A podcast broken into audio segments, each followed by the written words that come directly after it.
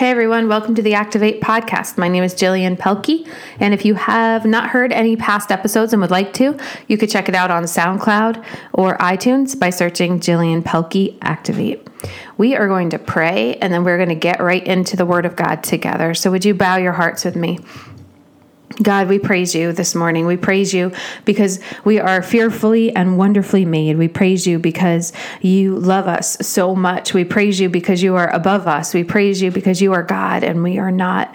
And Lord, we thank you for the gospel. We thank you for your generosity towards us. We thank you for your uh, deep love for us that's so pure and so holy that, and we can't even measure the the depths of of love that you have for us. God, we are grateful this morning for who you are. God, I pray that you would open our hearts. You would open the heart of every person listening, God, to understand more of who you are, to understand your love for us. God, I pray for the one that doubts, that you will take away doubt. God, I pray for the one that fears, that God, you would bring peace. God, I pray for each and every one of us who are struggling, that God, we would come to you and we would lay our burdens down and we would ask you, God, to take care of all that's going on in our lives. God, help us to trust you and obey you.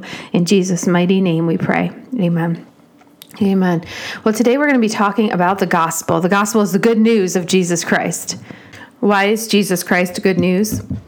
Because since the creation of humanity, since the creation of the world, since it, uh, its conception, since its genesis, its beginning, we have all had a longing in our hearts for a Savior. We have all known that there's something in our lives that is not quite right, something in our lives that is missing, something that's longing. Uh, the Bible teaches us that there are things in nature, the the world around us, around us points to that there is a God, points to the fact that there is a creator.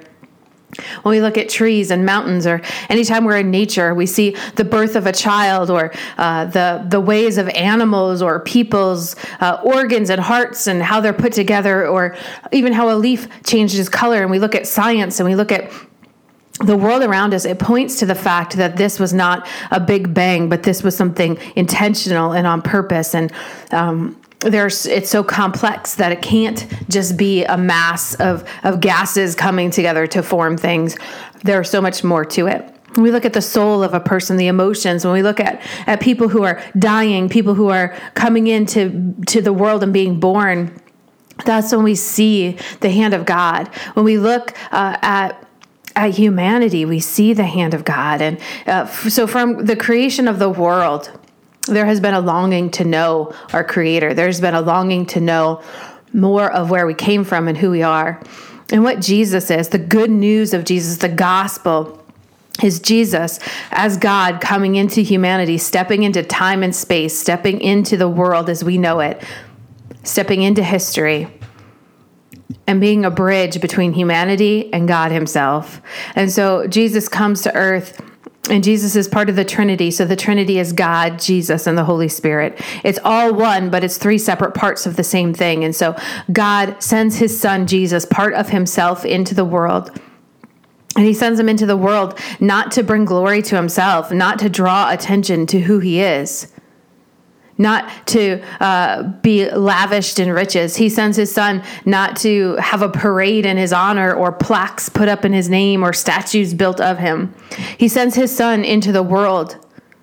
He sends a part of himself into the world to be a literal life sacrifice on behalf of humanity so that there could be a bridge between between us and him between God and man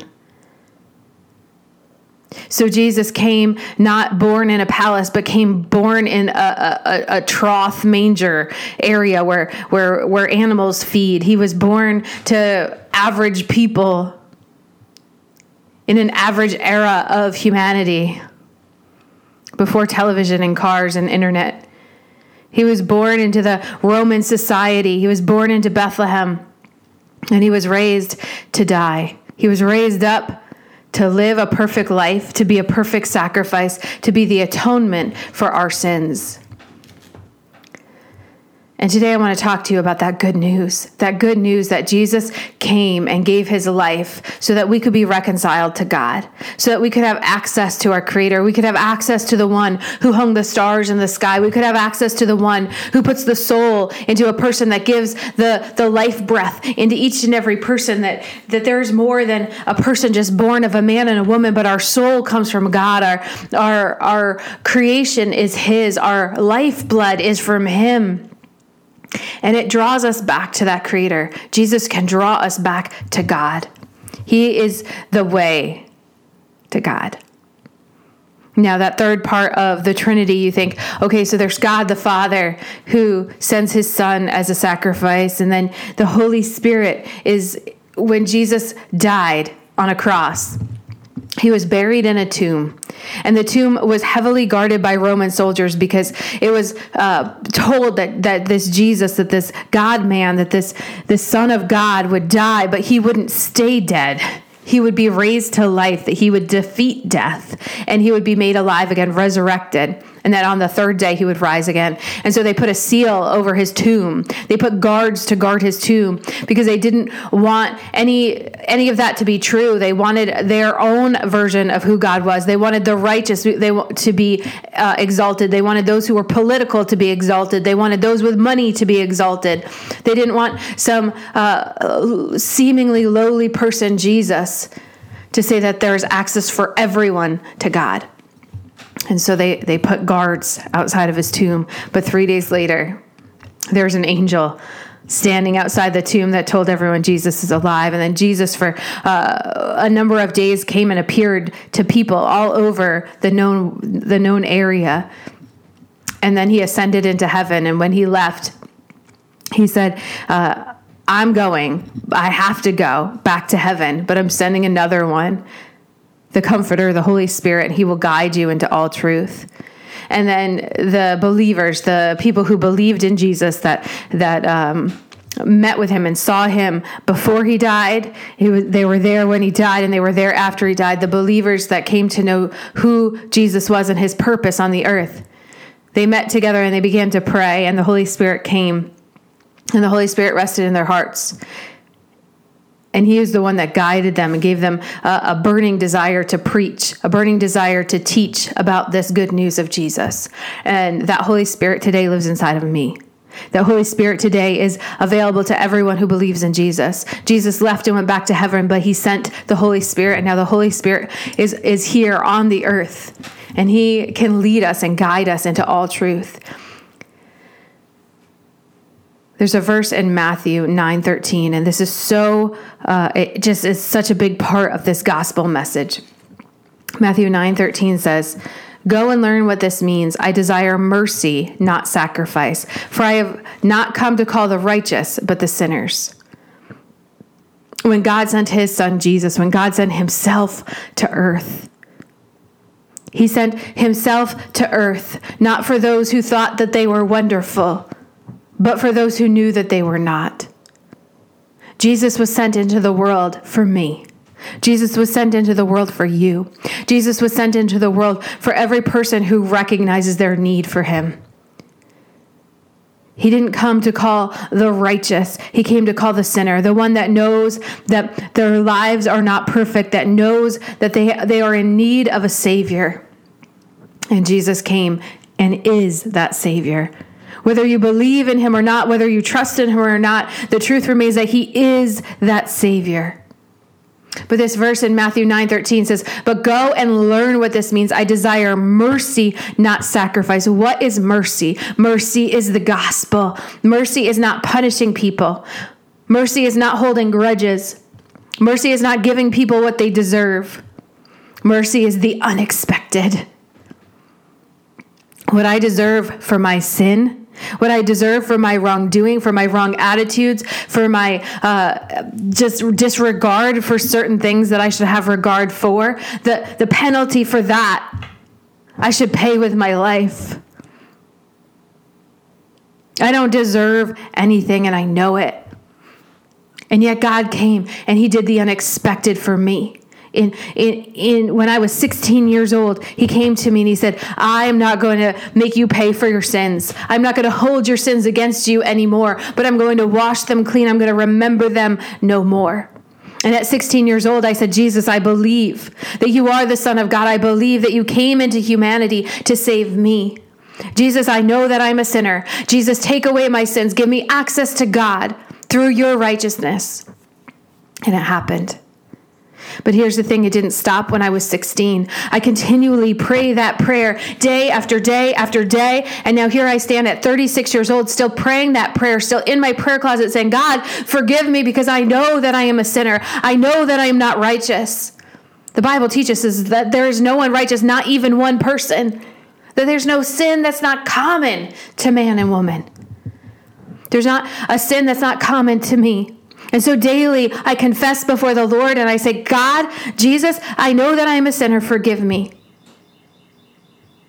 Jesus didn't come to call the righteous, he came to call the sinners.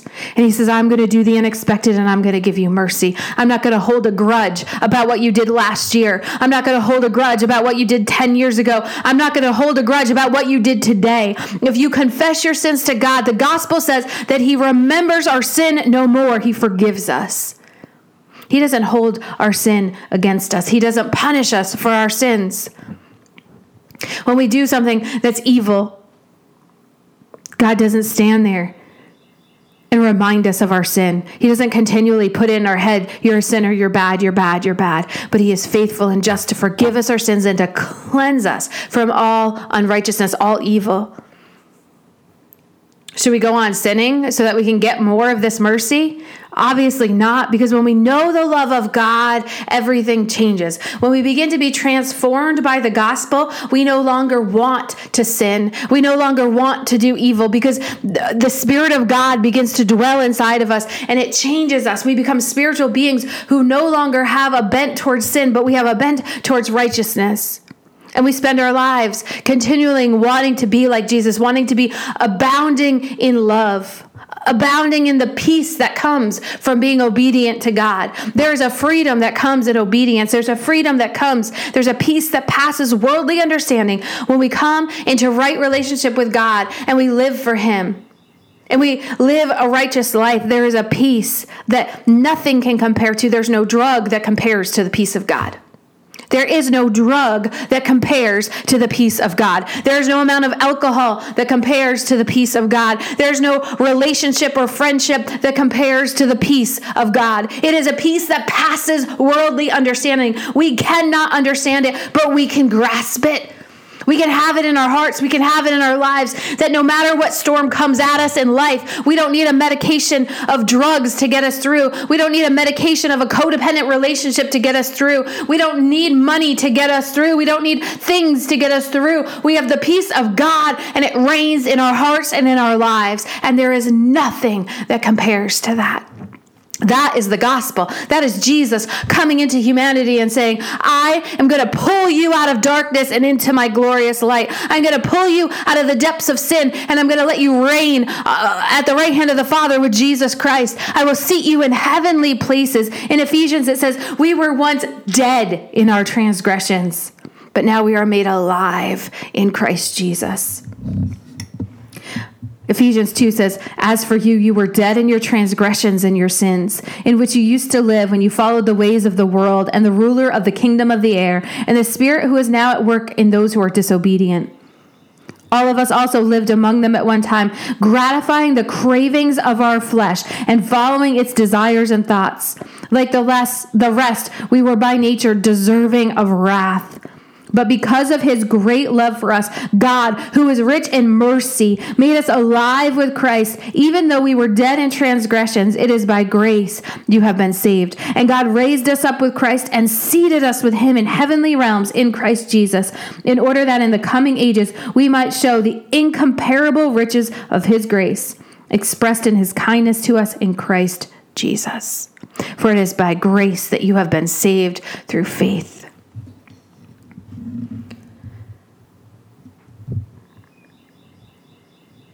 Proverbs 28 13 says, Whoever conceals his sin does not prosper, but the one who confesses and renounces them finds mercy. Remember, mercy is not punishing us. Mercy is not holding grudges. Mercy is not getting what we deserve. Mercy is the unexpected. When we receive mercy, we receive rest. When we receive mercy, our debt is paid. When we receive mercy, all fear is gone. We are at peace. We are abounding with an abundance of peace. Let's go back to that verse in Matthew. This is that God desires mercy, not sacrifice.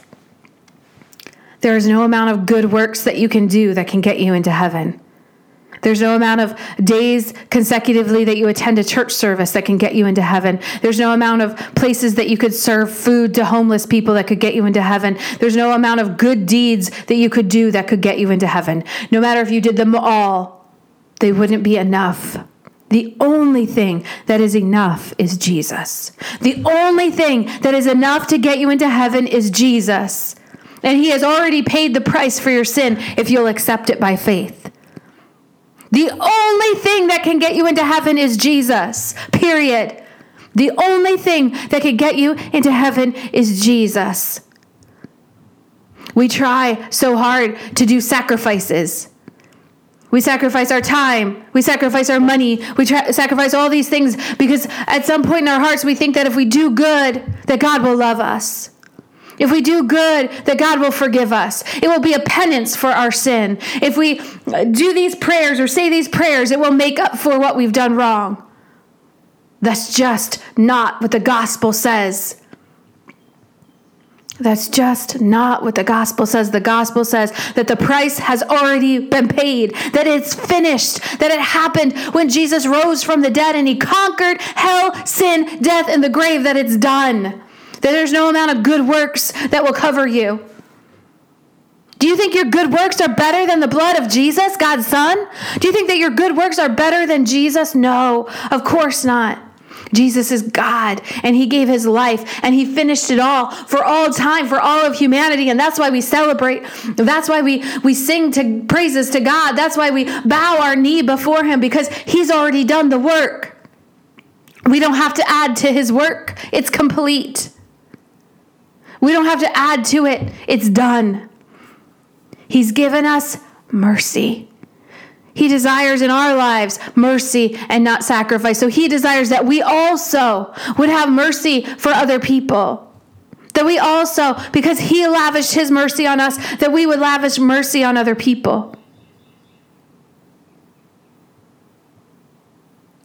Romans chapter 12 says, In view of God's mercy, with God's mercy in mind, with this idea that God paid it all for you, that God laid down his very life for you, that God gave it all for you. He paid every price for every sin you ever committed and every sin you will commit. That if you you confess it to him, that he is faithful to forgive you.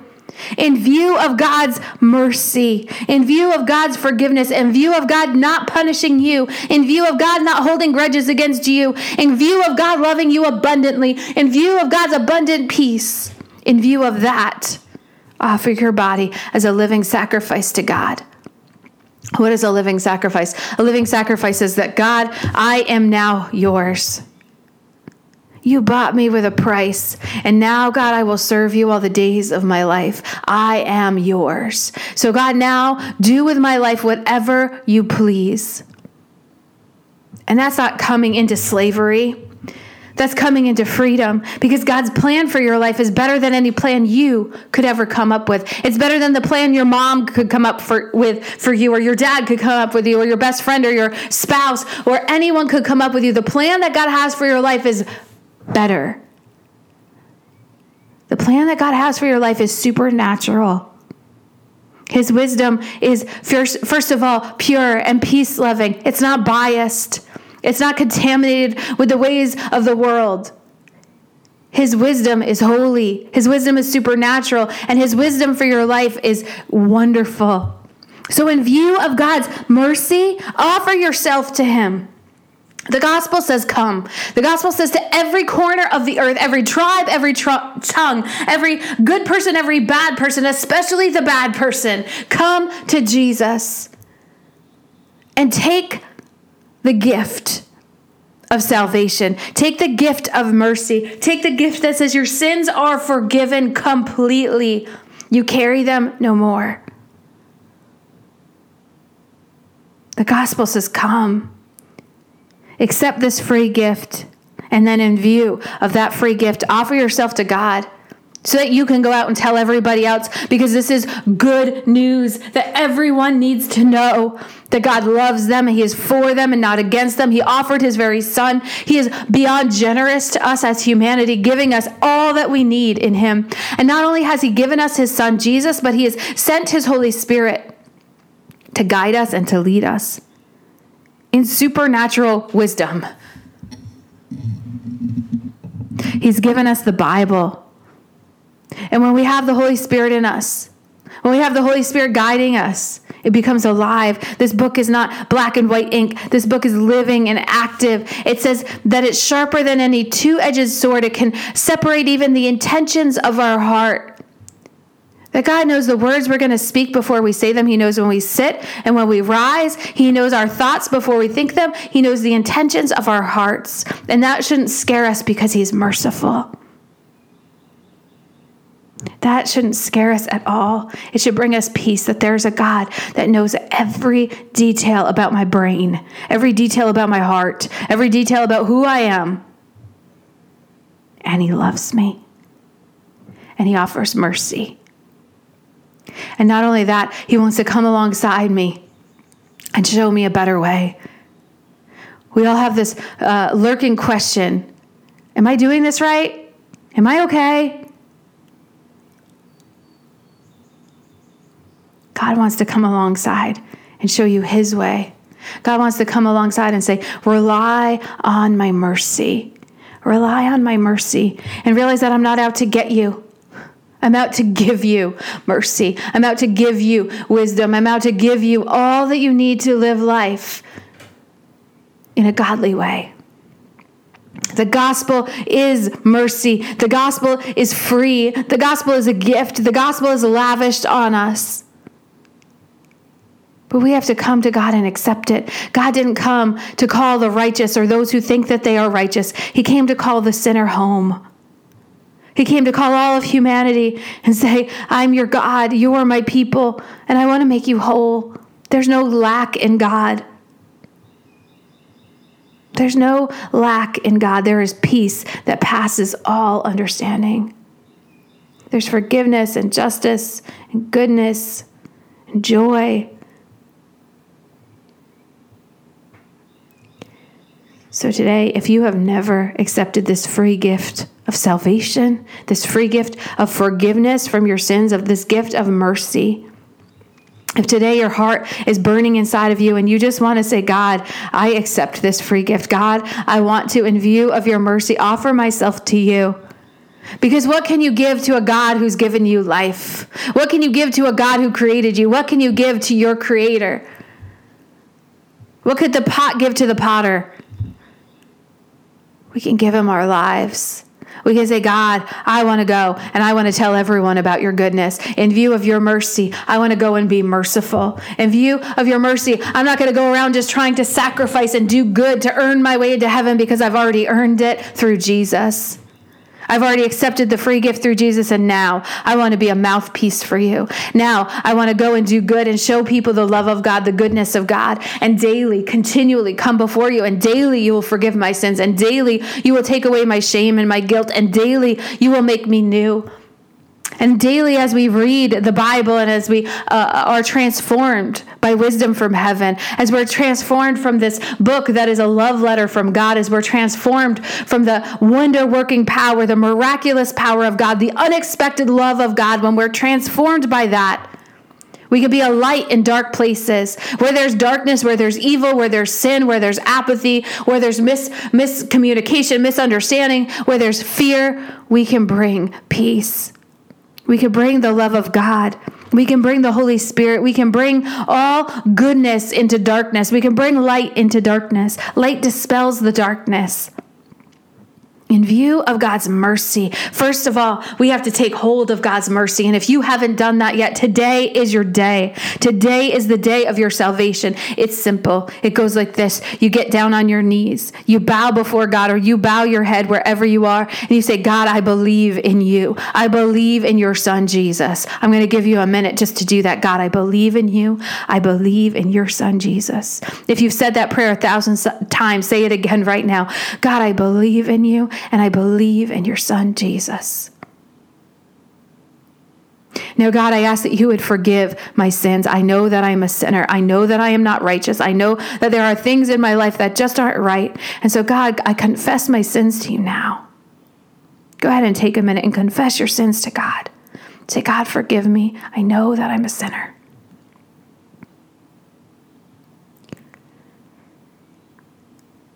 Praise the Lord.